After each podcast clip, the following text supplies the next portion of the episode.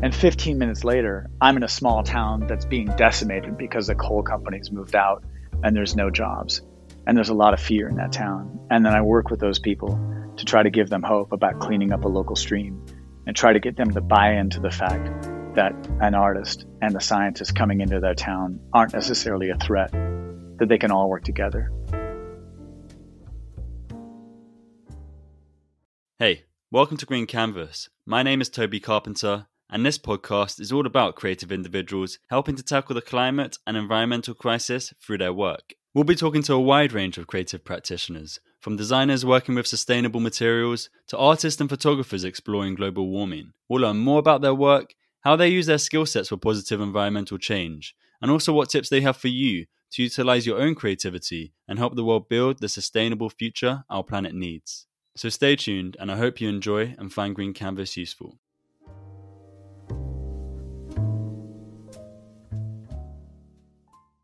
Imagine looking at a dirty, heavily polluted stream, deeply orange from absorbing iron from nearby coal mines, then having the idea and also the skill set to extract the pollution out of the stream and then use it to make a beautiful paint pigment, and in doing so, allow the stream and the wildlife it serves to flourish once again. Well, this is exactly what our first guest, John Sabraw, does with his team. John Sabraw is an artist and environmentalist who works with scientists to create paint from iron oxide extracted from streams that have been polluted by abandoned coal mines. He's also a professor of art at Ohio University and has his work in numerous collections around the world, including the Museum of Contemporary Art. And he's been featured in a host of globally known publications like The New Scientist, The Huffington Post, and Hyperallergic. And he even delivered a TED Talk at the same university I graduated from. So I'm delighted to have him as our first guest, and I hope you enjoy our interview.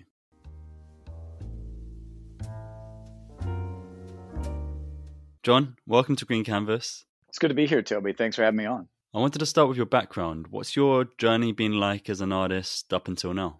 So, you know, I'm a person who shouldn't have ended up where I ended up in life. I've been uh, pretty fortunate in a lot of ways, and I've worked really hard to get here, and I've made a tremendous number of mistakes, probably more mistakes than anyone should really be allowed to make and still be alive. Um, and in that process, I came to the conclusion that my role on this planet is involved in sustainability, in equality, and that maybe the best tools that I had to do that was through my not only the art objects that I make, but also through being an artist with an art practice as an engaged member of a global community. And as a part of that, I ended up kind of uh, getting hooked up with this engineering guy whose name is Guy and he was working on a project that I was trying to work on, and he asked me to join forces with him, and we did. And now we're in a position where, in the next couple of years, we will have a full scale treatment plant up and running, and we will be cleaning up over a million gallons of pollution from abandoned coal mines every single day. And in that process, we will produce over 6,000 pounds of sustainably harvested iron oxide pigment for the next 600 to 800 years every day. So I've got a I've got a lot of questions about the pigment that you've been making and, and the plants and, and the acid mine drainage and all the work that you've been doing in, in these polluted streams in Ohio. But I just wanted to take us back just a second, just for listeners, just to understand why were you attracted to making environmentally focused artwork and why were you drawn to sustainability as, as something to commit your life towards? Yeah, it's a good question, Toby. And it actually really occurred kind of in one day in a way I'd been an artist for a while. I'd exhibited in different shows in Chicago, in New York, in many other places. But I was very young in my career. And a lot of my political activity, a lot of my efforts to make change in the world was really sort of aggressive. And it was really uh, going out and doing marches and protests and writing letters and that kind of thing. And this is 2003 uh, George Bush Jr. was about to go off and decide to invade, you know, Iraq again, because why not? He has too many oil interests to let that go. And so I wrote a little op ed piece that was anonymous to a newspaper. And I was like, look, let's just it was really simple. It was just let's let's wait. Let's talk to the UN. Let's talk to our allies. Let's see if we really need to go in. And if everybody agrees we got to go in, we'll go in together. You know, very simple. But a couple days later, I got a knock at my door, and it was my mail carrier. And he said, "I got some mail for you." And I was like, "Cool." And it was box after box filled with hate mail, with letters, cards, everything attacking me for somehow questioning the president and questioning the invasion of Iraq and all that stuff. And no one gave me their name, of course, and no one, you know, gave me any contact information so we could have a discussion. It's not what they were interested in. They just wanted to rake me over the coals, and, and they were very evil, uh, death threats, all kinds of stuff. I was just thinking, like, what, you know, what effect am I actually having? What is all this noise that I'm trying to make? What is it really doing? And, you know, the conclusion was that it was doing nothing. It was just making noise. So that's when I began to examine what I was doing and what I was interested in preserving and creating for a future. And that's when you start to look at things very deeply and you can see that nearly any major issue that we're facing globally that you want to look at, it can be traced back to resources and whether we're equally sharing those resources or we're not and that's about sustainability.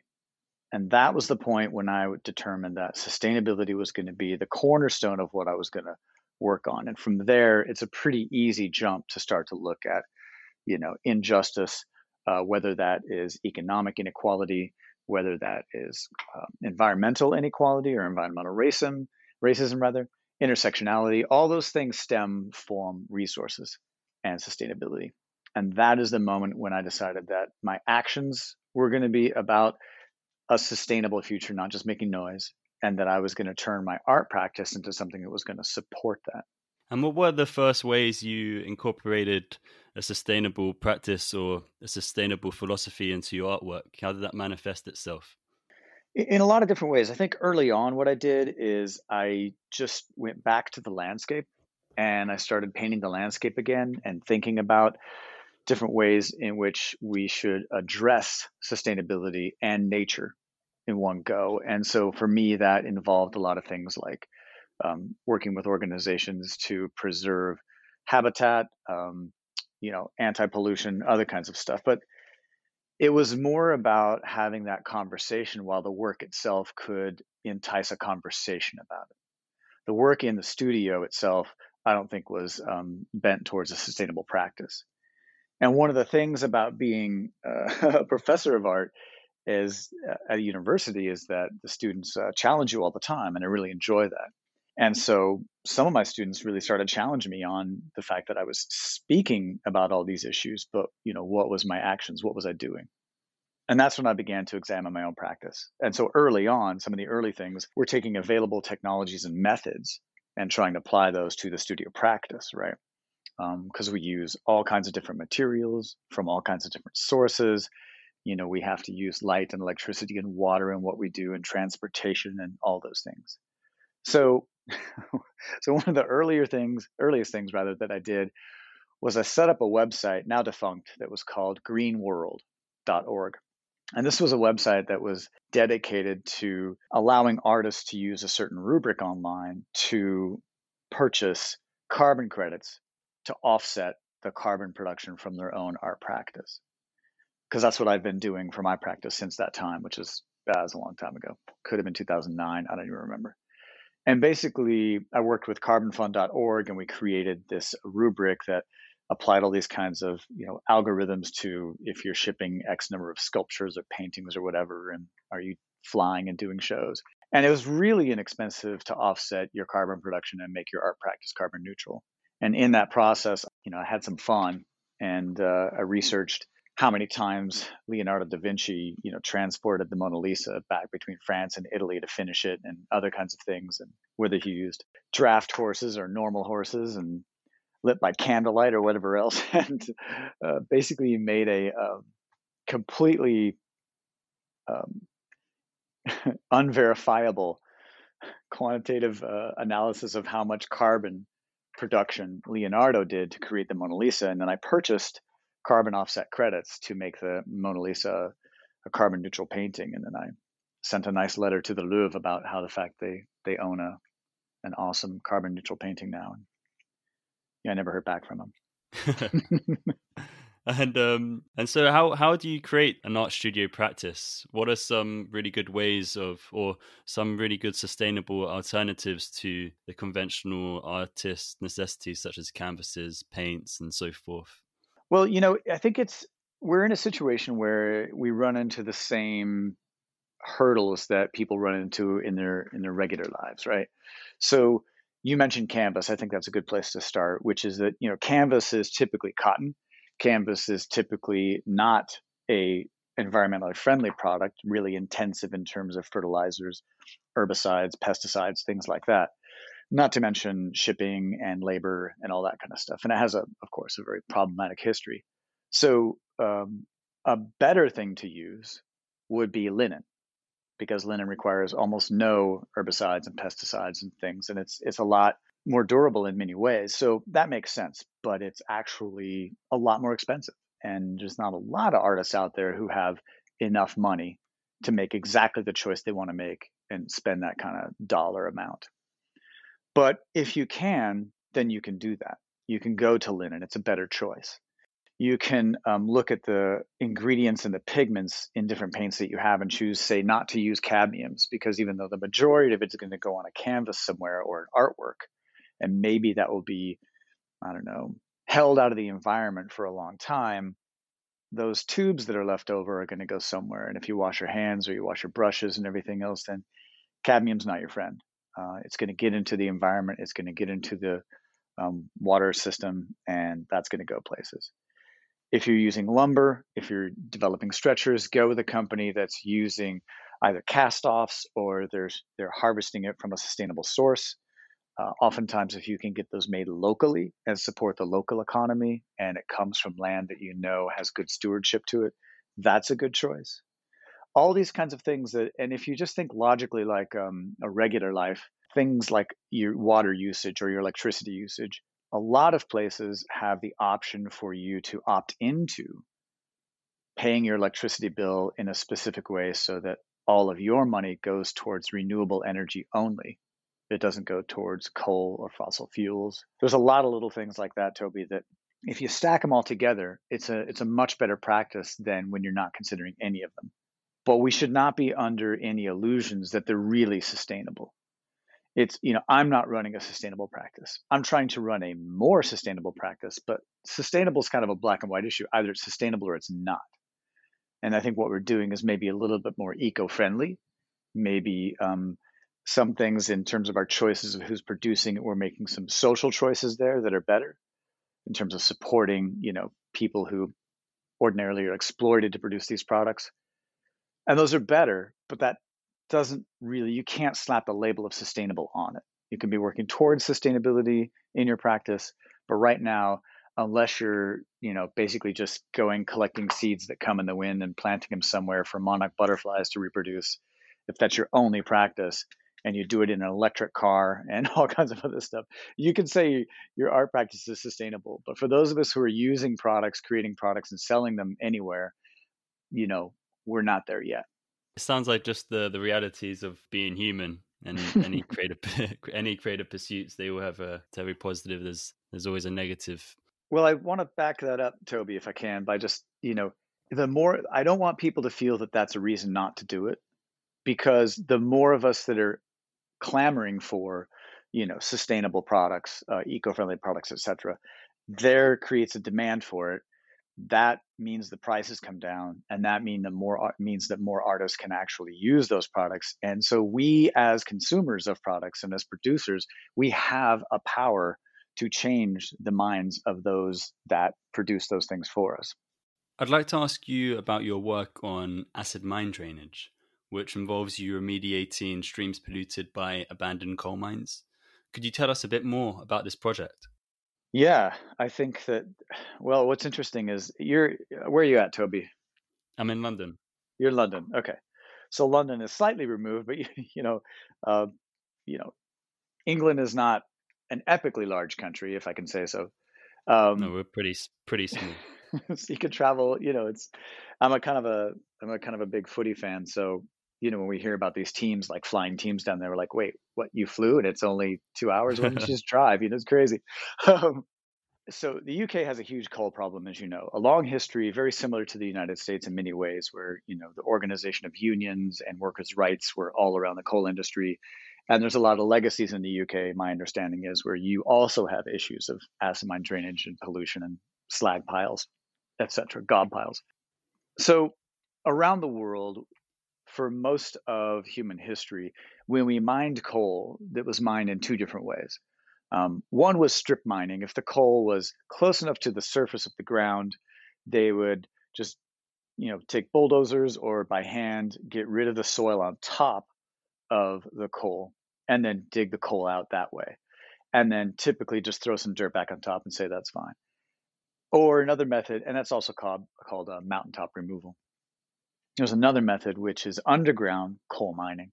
And in underground coal mining, there's a couple different methods, but essentially, um, tunnels are dug underground and they go far enough that typically it reaches the water table.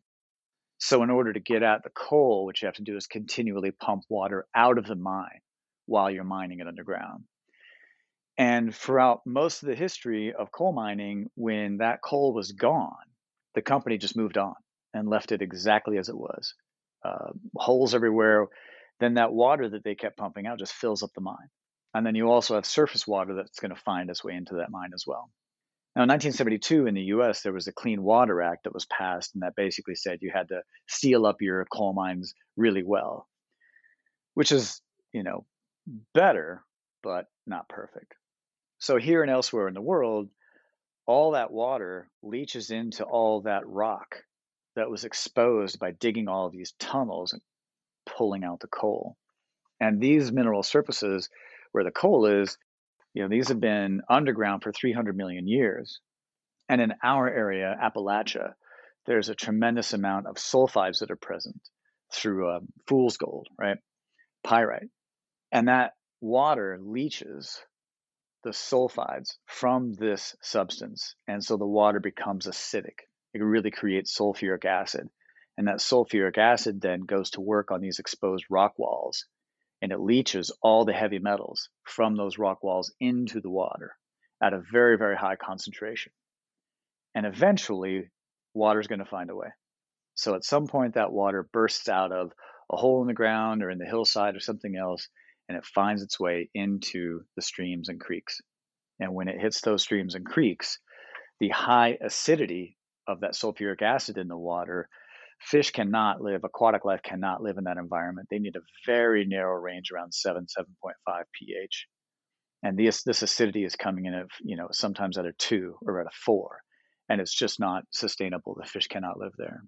In addition to that, all those heavy metals, which in our area is predominantly iron oxide, that iron oxide, you know, once it hits air, um, it becomes a crystal, an iron crystal called oxyhydroxide, and then that actually is heavy. So it coats the bottom of the streams, the sides of the streams, anything that's there in a heavy, heavy blanket of this iron. So that becomes a habitat that aquatic creatures really cannot live in as well.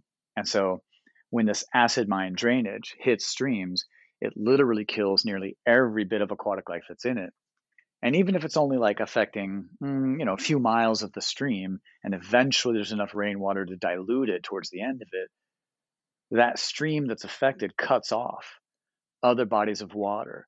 So you can't have a really robust ecosystem for aquatic life. Instead they're just isolating these small pockets and that's not healthy for them. And so that is acid mine drainage and it's you know in ohio we have over 1300 miles of streams that have been killed by acid mine drainage. And that's just in Ohio. So that's the problem that we're dealing with. And so you have this acid mine drainage problem. Could you tell us a bit about the project you've been working on and how it's been rectifying the problem? Yeah. So the thing is, it's orange. Like the iron that we get out is, is really, really orange. It's in between a goethite and a hematite state. And so I'm not an Ohio guy. I'm a military kid. I'm from everywhere. I was born in the UK. I was born up in St. Ives. And so for me, the first time I saw this, I'm like, what is all this orange crap in this stream? And um, they were telling me that it was iron oxide. And being a painter, you know, I know the iron oxide is a pigment that's been used since the earliest cave paintings until now. So I took some with me and I wanted to make paints out of it. And I did a really terrible job. and, and, nothing good came of it, Toby. And so um, I was like, wow, I guess this isn't going to be a paint. I thought I could make paints out of this, and maybe that would be something that could help, you know, bring attention to this problem. And just about the time I was failing miserably in my studio at making paints out of it, that's when Professor Guy Riefler reached out to me through one of his graduate students and said, you know, you're an artist. Can you help us develop a good pigment out of this acid mine drainage solution? I was like, but funny you should ask. Sounds like destiny. A, it was destiny. It was kind of funny.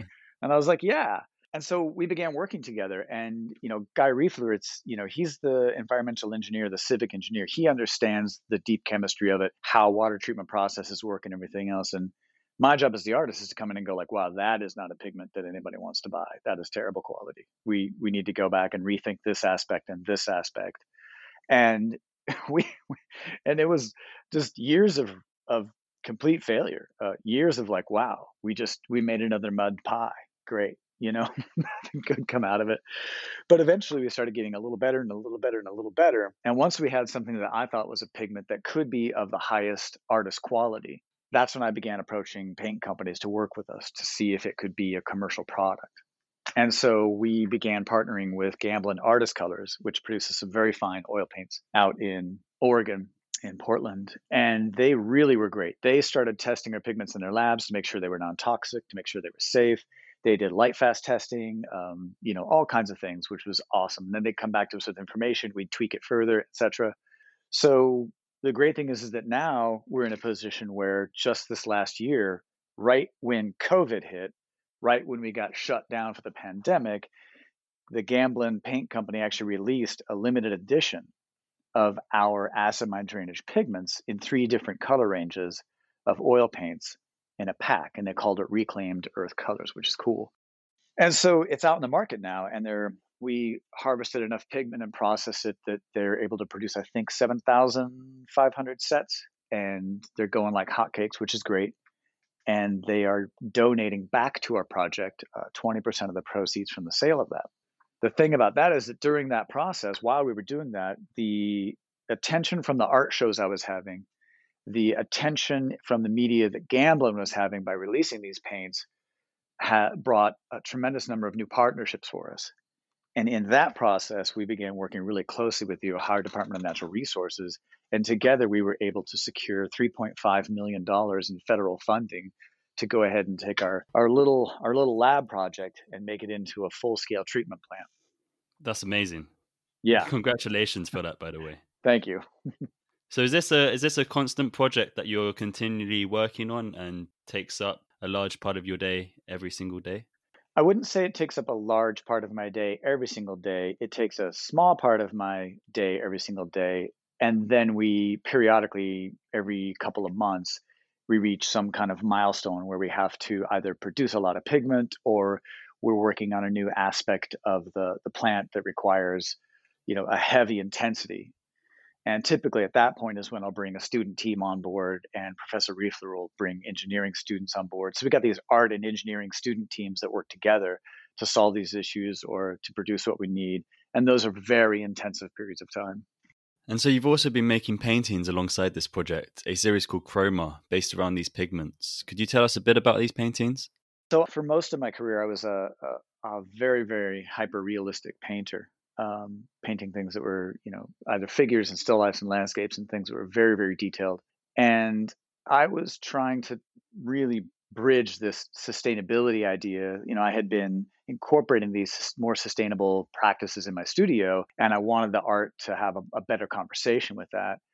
And so I was actually trying to paint these this version of microscopic images of tree rings, and I was just terrible. I just, you know, every all my skills had abandoned me and i just it was going very badly. So i kept trying all different mediums and everything and it was going awful. And then i kind of had a, a you know a little bit of a teenage angst moment even though i was not a teen anymore in the studio. And uh, so i knocked over a bunch of stuff and it all spilled into a big thing and I, I walked out and i just didn't come back to the studio for a couple weeks. And when i came back in this giant puddle had dried and it was exactly what I'd been trying to paint. And so I realized that I had to take this kind of control issue um, and and make that a battle where nature got to have its say and I could have a conversation with it. And that's when the Chroma series was born. So it's this constant back and forth, this fight between me trying to create this circle that maybe references, say, the BP oil spill, aquatic life in the Gulf, and that kind of thing. And as each layer dries, it has its own idea of what it wants to say about it. And then I do another layer and then tell it, like, well, what about, what if we could say this? And then it, it takes it and gets a little bit of its own idea. And so what happened in the end is kind of funny because I never thought I would be an abstract painter, is that these leave enough of a space that that circle can be microscopic. It can be, you know, like uh, the Hubble Space Telescope taking, you know, billions of light years worth of stuff and cramming it into one circle. So it has this kind of space of macro micro. It, it can do what it wants depending on what the viewer is feeling when they interpret it. And what happens there, which is fascinating to me, is that I have ideas when I'm painting it. And when it's finished, I'm like, yeah, this does this, and I like this, and it speaks to me in this way. And in the shows, people will come up and look at the work, and everyone has a completely personal take on what it means to them. And because that circle provides this shift in scale that can adapt to the viewer's psychology and experience, their psychogeography, basically it triggers in them usually a deeply buried experience with nature in some way. And so then they approach me from the show and they say, That reminds me of the time this happened, or that reminds me about my love of this, that, and the other. And what that's provided for me is a really like non aggressive way to enter a conversation about sustainability. And that because the person brings it from their own experience and it's authentic, that actually foments a conversation where I can really get them to take a next step to take that conversation to someone else and we can have um, a much broader and a much more honest dialogue about what changes are going to have to happen if we're going to have this sustainable future. And so for me that's been the greatest joy of this series of paintings. And are there any particular um, responses to these paintings that stick out to you in exhibitions or pe- any people that have viewed these uh, these works in front of you? Well gosh um, the crazy thing that happens too is that I think some people have seen the works and then they ask about the paintings and then they I tell them about the process and I tell them about the pigments as well. And they put that whole thing together and a couple of times this has inspired people to go and start their own um, environmentally or sustainably focused uh, activist organizations and practices. And that's kind of really surprising to me because i'm just you know just a dork in my studio making paintings. Just a guy in the midwest in appalachia and for people to say no the, the, what you were doing and how you told that story through your art i felt that i needed to start a new organization. I felt that i needed to do a whole exhibition. I felt that i needed to write something about this. The fact that that is something that would happen is still still mind-blowing to me and i think those moments are the ones that stick out the most. And so i've been scanning your website and you've also got other works called black mirror and silver mirror what are these pieces and what inspired them? well, so you know, I um, I'm pretty I'm pretty lucky. I I just make whatever I want, uh, and a lot of people have the Chroma series has gotten a lot of media attention, and so a lot of uh, people when they request exhibitions will request that you know can they have some from the Chroma series, and I'm like, yeah, you know, I'm continuing to make these things. But as I encounter more and more people around the world, and I encounter different situations, you know, like the silver mirror and black mirror, those are huge pieces. And black mirror is coal. And I carved it out of a coal tunnel myself. And then I fractured the coal into pieces and I glued those onto a piece of honeycomb aluminum in a circle. And I did it so that when you, because coal is beautiful, Toby. It's beautiful. It's like when you see it in person, because coal is just carbon and it's just dead trees. It's 300 million years ago, these trees fell over in a swamp and they got buried, and you can see the tree fibers in the coal. And it's really beautiful to me. It's fascinating. And the only reason we have coal is because at that time, when those particular trees fell over, we didn't have, I mean, bacteria hadn't evolved to eat them. which is fascinating to me. And so they didn't rot in the same way that trees would rot now. So we're not going to make any more coal. It's not going to happen. And then the crazy thing that also occurred to me is is that kind of carbon situation with you know fossilized plants. If it's in the right circumstances, that becomes graphite. So it's the same thing as coal, but it's under different pressures and different situation underground. And so silver mirror is actually chunks of graphite that were mined in Sri Lanka. And those are actually put onto a big piece of aluminum. And then I used the dust on my fingers from those chunks of graphite to make the whole thing into a silver mirror by hand. And having a really close connection with these kind of absolutely magical elements, that's just another aspect of the work that I'm playing with. And um, what do you want people? Is there anything that you'd like people to take away when they look at these works? Well, I think that for that, I think, you know, most of us are just completely removed from our environment anymore. And I think that when you talk about coal, when you talk about energy sources and fossil fuels, for most of us, I expect that that is a very abstract conversation. And I expect that for most people, they've never held a piece of coal in their hands or they've never been into a coal mine or a coal tunnel or anything.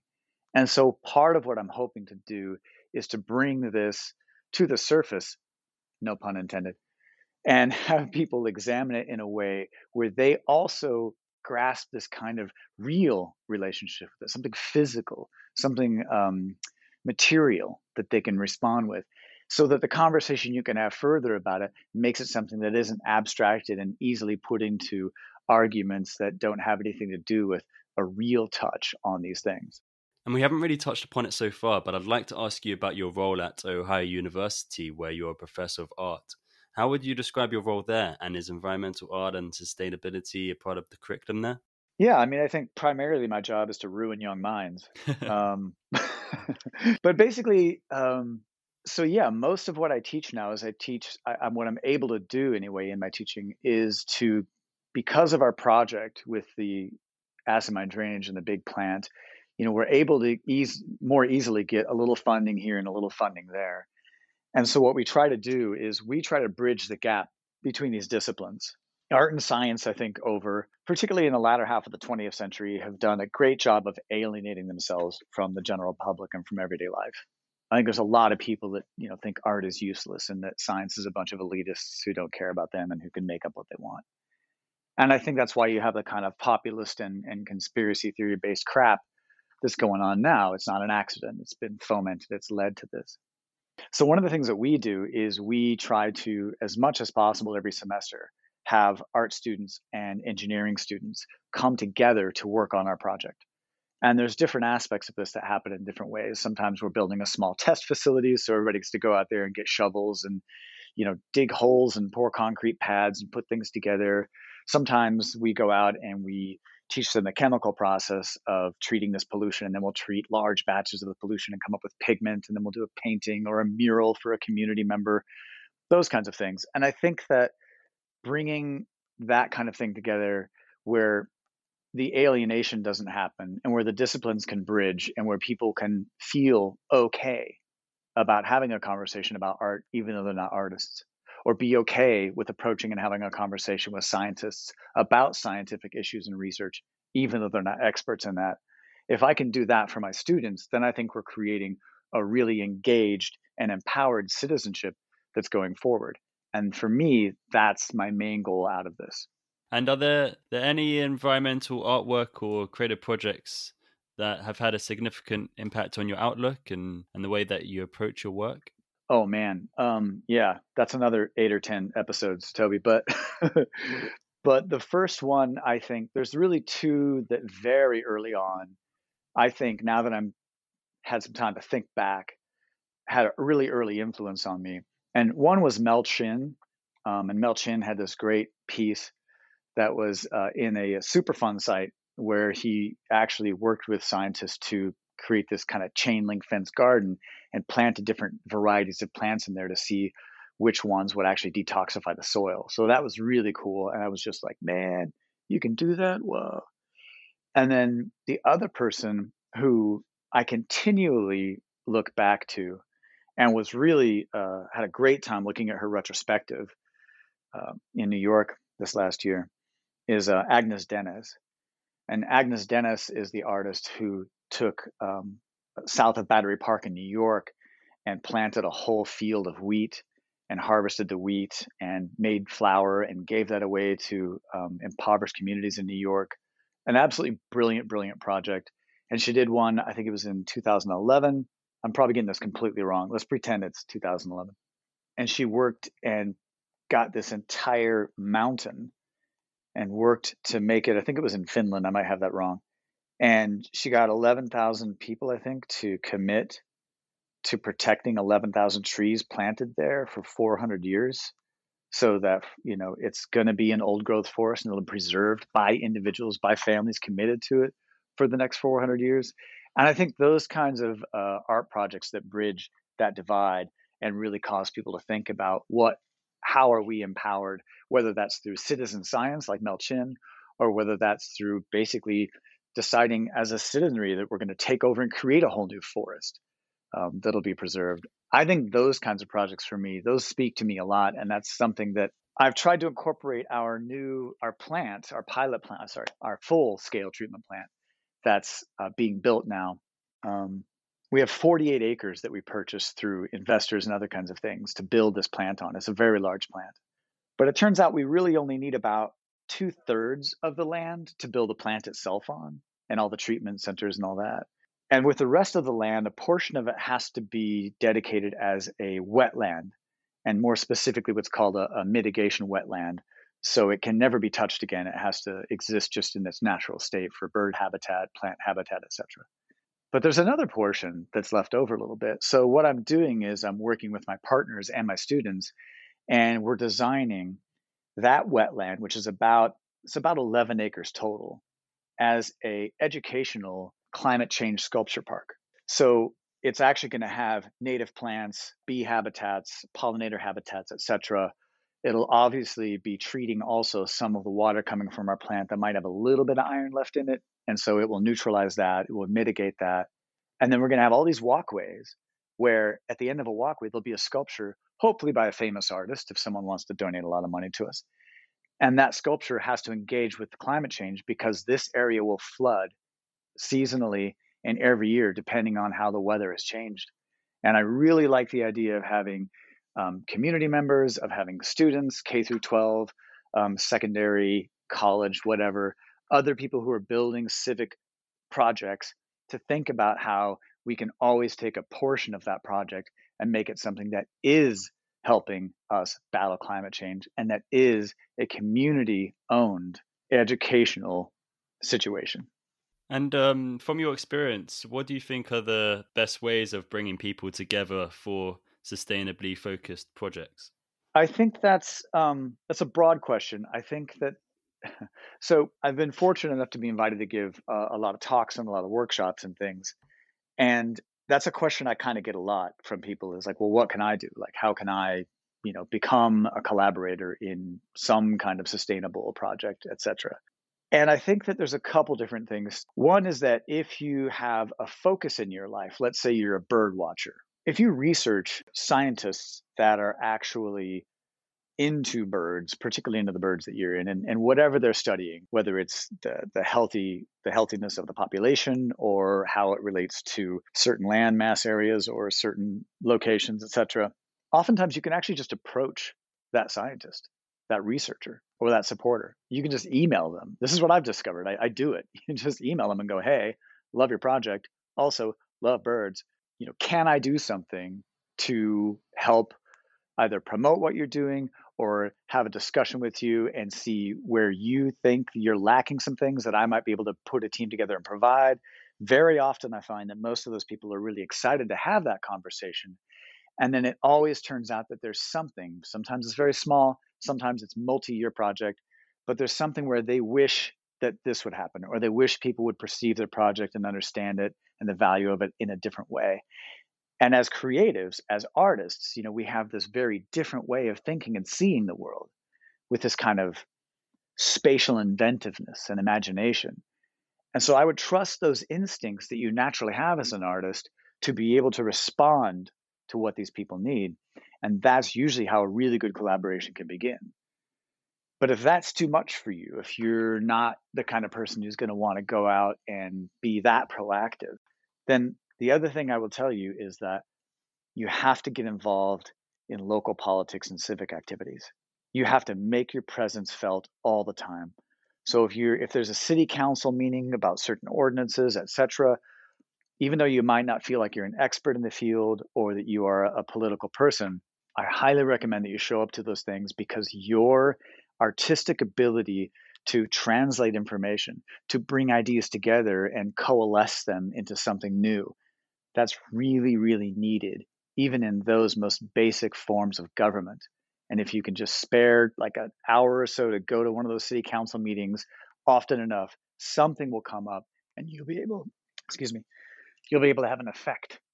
And are there any great books about the environment, climate, or nature that have particularly helped you with your work or that you feel can help creative practitioners or people in creative fields that are looking to explore environmental topics?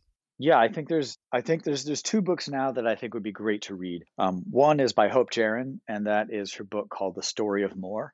Um, and you can read her first book as well, which is Lab Girl. She's the way she encounters the world and thinks about the world. I identify with her kind of just everyday citizen sort of person that she is and how she perceives things.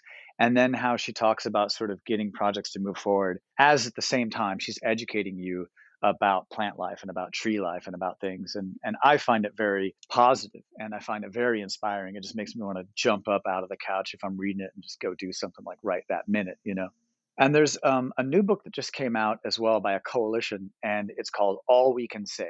And this is a collection of essays on climate change, on sustainability, from a very kind of hopeful standpoint of all all women authors.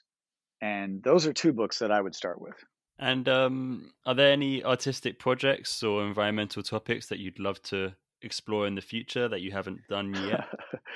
uh, many, many, many, many. um, you know, as this, so as this project gets to the phase where, as this plant gets built, it really has to be done by companies that are used to building multi-million dollar treatment facilities. You know, I can't go out there and go to the local hardware store and pick up a piece of pipe and go, yeah, we'll fix it. You know, so my role in it is now, you know, it's not as heavy in terms of the plant aspect as it used to be and that's freed me up to have a little bit of, of time to kind of think about what else I might do in terms of these projects.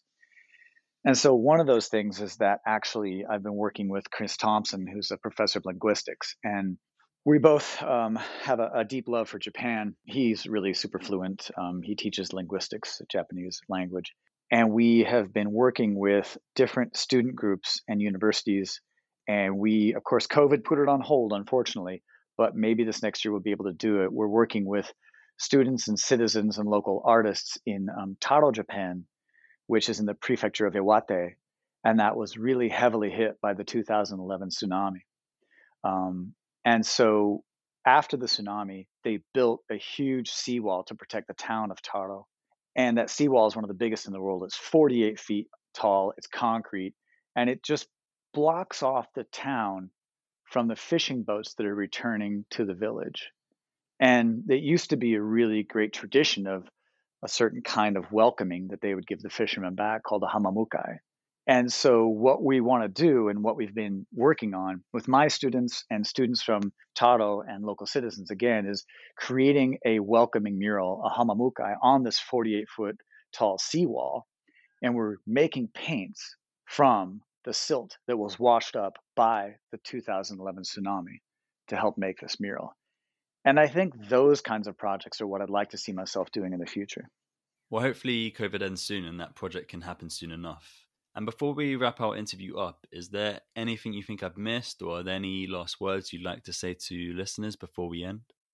I think, you know, I can get away with some things because I'm an artist. It's fun working with scientists and because you know they're beholden to a lot of different standards that artists don't have to be beholden to you know if i come to the studio and i'm like i want to make a blue circle today i'm going to make it you know and if it turns out crap you know whatever and i i can just do what i want and if you know i don't really damage other people by doing what i'm doing and scientists uh, have sometimes a, a much bigger responsibility in that regard but when I, you know when I look backwards, back rather, there's a lot of people I've been thinking about for some time. You know, Goethe, Alcott, von Humboldt.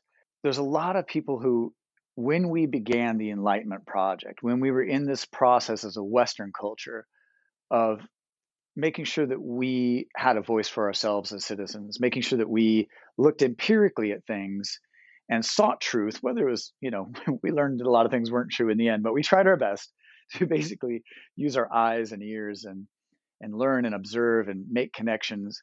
And that power, you know, just came from that dedication to do that. And that led to ideas about how we should form societies, about how we should have equality. And we've never reached, you know, anything close to perfect, of course.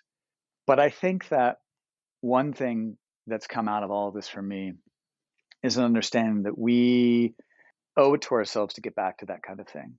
Particularly in America, we have gone to this model where I think that college students are seen by and large from a cultural standpoint and probably from a corporate standpoint, certainly from a governmental standpoint.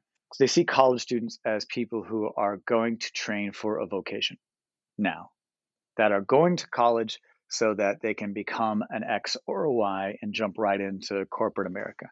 And I think that's really been damaging to our society as a whole. And I'm pushing as much as possible to get a broader education, to see college as a place where it's about exploration, it's about crossing those ideas, synthesizing new information, which is what it used to be. And that, you know, came from, of course, this Enlightenment project, came from this idea that as ordinary citizens, we can look at science and we can read different things and put it together and have ideas. And when you don't require that, when you don't value that, when you don't support that broadly, you end up where we've ended up now, which is in a pretty bad place where a huge portion of our population just believes crazy conspiracy theories, doesn't value broadness and diversity, doesn't broaden, doesn't value rather broad views, uh, global views. And I think that if if us as artists, you know, those of us in the studios, we we have a real important role to play in that.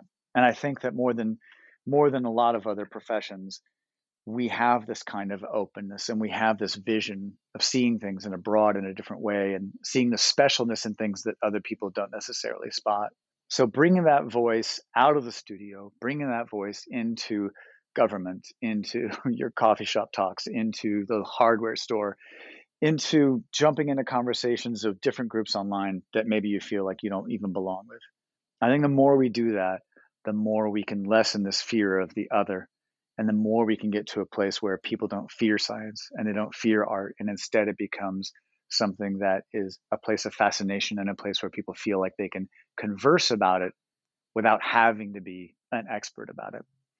So i'm doing what i can in my teaching and when i go give talks and give workshops and things to do this but i think that there's a tremendous joy in having those cross discipline conversations. And for me you know i work I'll be at the university and I'll work with someone who has like two PhDs and you know is top of the field and whatever the heck you want to say it is and and I feel dumb in the conversation like yeah I don't know you know I don't I don't have the level of understanding to be like yeah that sounds great you know or whatever but I love listening to them and it's fascinating. And 15 minutes later I'm in a small town that's being decimated because the coal companies moved out and there's no jobs and there's a lot of fear in that town and then I work with those people to try to give them hope about cleaning up a local stream and try to get them to buy into the fact that an artist and the scientist coming into their town aren't necessarily a threat, that they can all work together. And so I know it can happen, and I would encourage everyone to jump on board. Well, John, it's been great to talk to you and have you on this podcast. No, thank you, Toby. Uh, anytime someone makes space for us to have this kind of conversation, it's, it's valuable to me.